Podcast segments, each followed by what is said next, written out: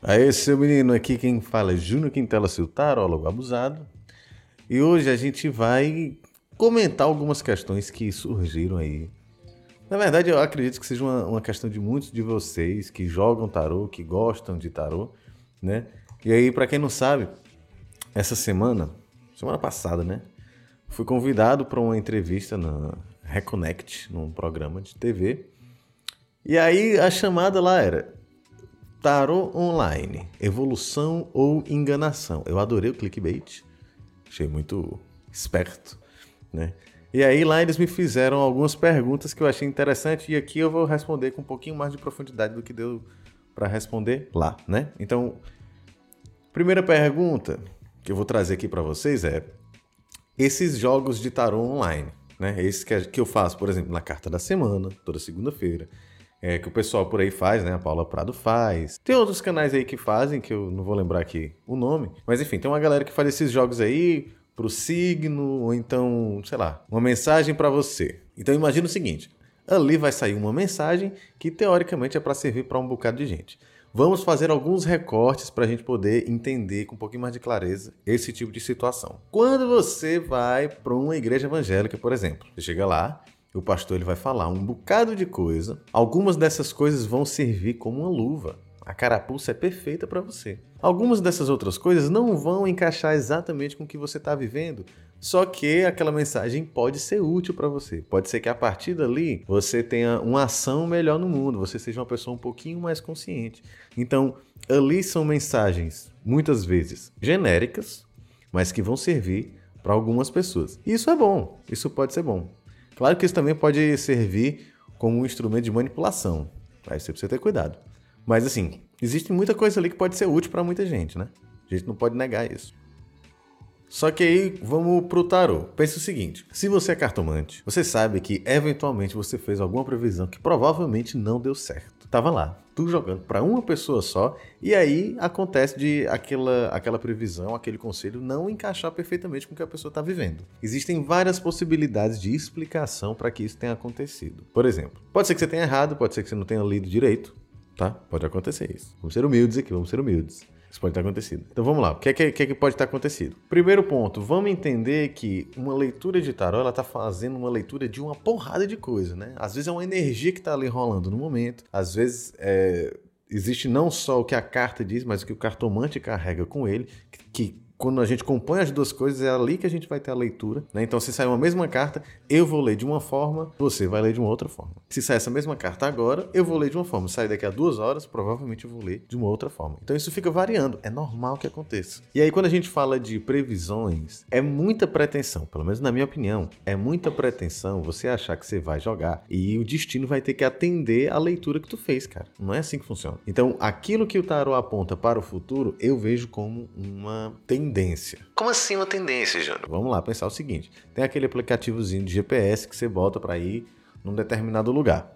Né? Ele vai dar uma estimativa, vai demorar 10 minutos para você chegar num determinado lugar. Se acontecer alguma coisa no meio do caminho, pode ser que esse, esse tempo ele aumente. Então você ia levar 10 minutos, quando você percebeu, você demorou 13 minutos para chegar lá. Uma batida, um sinal que deu problema, então é uma tendência. Nem sempre a coisa vai acontecer exatamente como está escrito lá. Além de que, dependendo de como o cartomante faz essa interpretação, faz essa leitura, ele pode ser muito pretensioso. Ele pode acabar querendo descrever uma situação com muitos detalhes e nesse processo ele pode acabar se perdendo. O cartomante também precisa ser humilde para entender até onde ele pode ou consegue ir.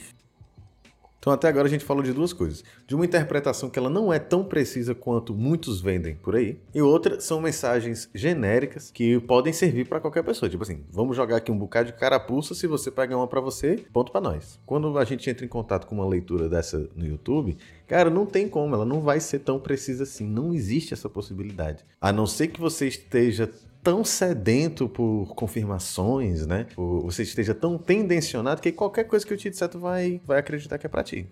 Acontece também. Ainda tem esse lance, né? Em alguns casos, o cartomante nem acertou, não. Mas você tá tão afim que ele acerte que você vai encontrar algum jeito de encaixar o que ele disse. Aí já é um terceiro fator que é o consulente, você que está assistindo esse vídeo. Então até agora foram três fatores, né? Uma mensagem genérica, uma tendência que é genérica também, na maior parte das vezes, e você que muitas vezes está muito afim de que aquela mensagem funcione. Beleza. Então, Júlio, você está dizendo que o tarô na internet não funciona de jeito nenhum, é todo mundo charlatão, tá todo mundo enganando. Não, também não. Porque entendo o seguinte, é, e aí para isso eu vou utilizar a carta do Papa para explicar melhor o que eu estou querendo trazer para vocês. A carta do Papa, pelo menos na minha prática pessoal, ela vai falar muito sobre filosofia, sobre ética, sobre discernimento, sobre uma busca por um aprimoramento pessoal, inclusive no nível ético, filosófico e espiritual. Tá? Não necessariamente é uma carta que vai falar sobre um caminho espiritual e religioso, mas necessariamente sempre de um aprimoramento pessoal, filosófico e ético. Por que, que eu trago essa carta nem sempre linkando com a religiosidade? Porque nem sempre a pessoa que eu vou atender é uma pessoa religiosa. Eu não posso pegar uma carta como essa e dizer, nem né, ficar enxotando na pessoa, empurrando na pessoa uma prática religiosa se ela não tiver afim. A pessoa precisa se sentir livre para decidir se vai para uma religião ou não. Mas essa carta sempre vai indicar que você procure algum tipo de, de aprimoramento pessoal. Isso significa que o meu contato com a espiritualidade não necessariamente está ligado a uma religião. Então, se eu estudar filosofia, talvez eu esteja me aprimorando espiritualmente.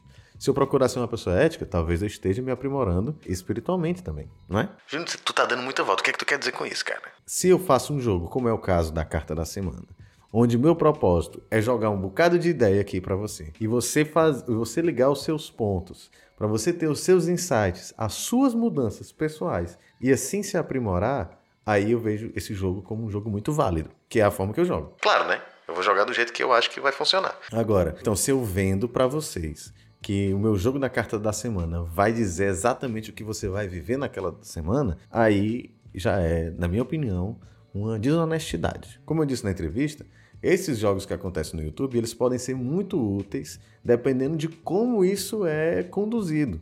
Né? Então, se eu quero te impressionar, na minha opinião, eu já tenho um grande problema aí. Eu já tenho uma armadilha em algum lugar, que é o meu próprio ego, que eu preciso sentir que eu preciso impressionar vocês. E na minha opinião, não preciso. No momento que eu precisar, eu vou precisar também de uma muleta, né? Na verdade, essa necessidade de impressionar vai se tornar minha muleta. Agora, se de alguma forma eu estou aqui buscando ser como a carta do Papa, no sentido de de alguma forma proporcionar aconselhamento, insights, um estudo e uma profundidade ética, filosófica, de tal maneira que você consiga se, se aprimorar enquanto pessoa, aí eu acho que é super válido. Tem esse filtro, né? O que é que você vai assimilar que vai te fazer ser uma pessoa melhor? Que vai te estimular a ser uma pessoa melhor? Porque se tu estiver vendo esses jogos para, sei lá, para saber da vida do outro, por exemplo, aí eu acho que sinceramente você tá fazendo uma grande uma fuleiragem mesmo. Então todos esses jogos sempre são genéricos? Quando eu tô falando de jogos gerais, muito provavelmente eles são genéricos sim. Eu não posso afirmar que todos são porque seria muita pretensão na minha parte saber de tudo isso, mas na maior parte serão genéricos sim.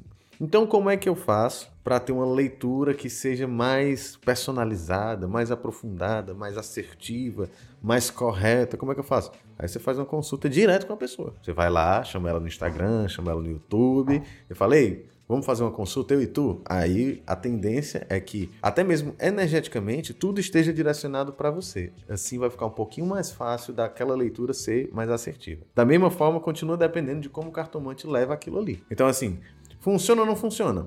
Pode funcionar e pode não funcionar. Não chegamos a conclusão nenhuma.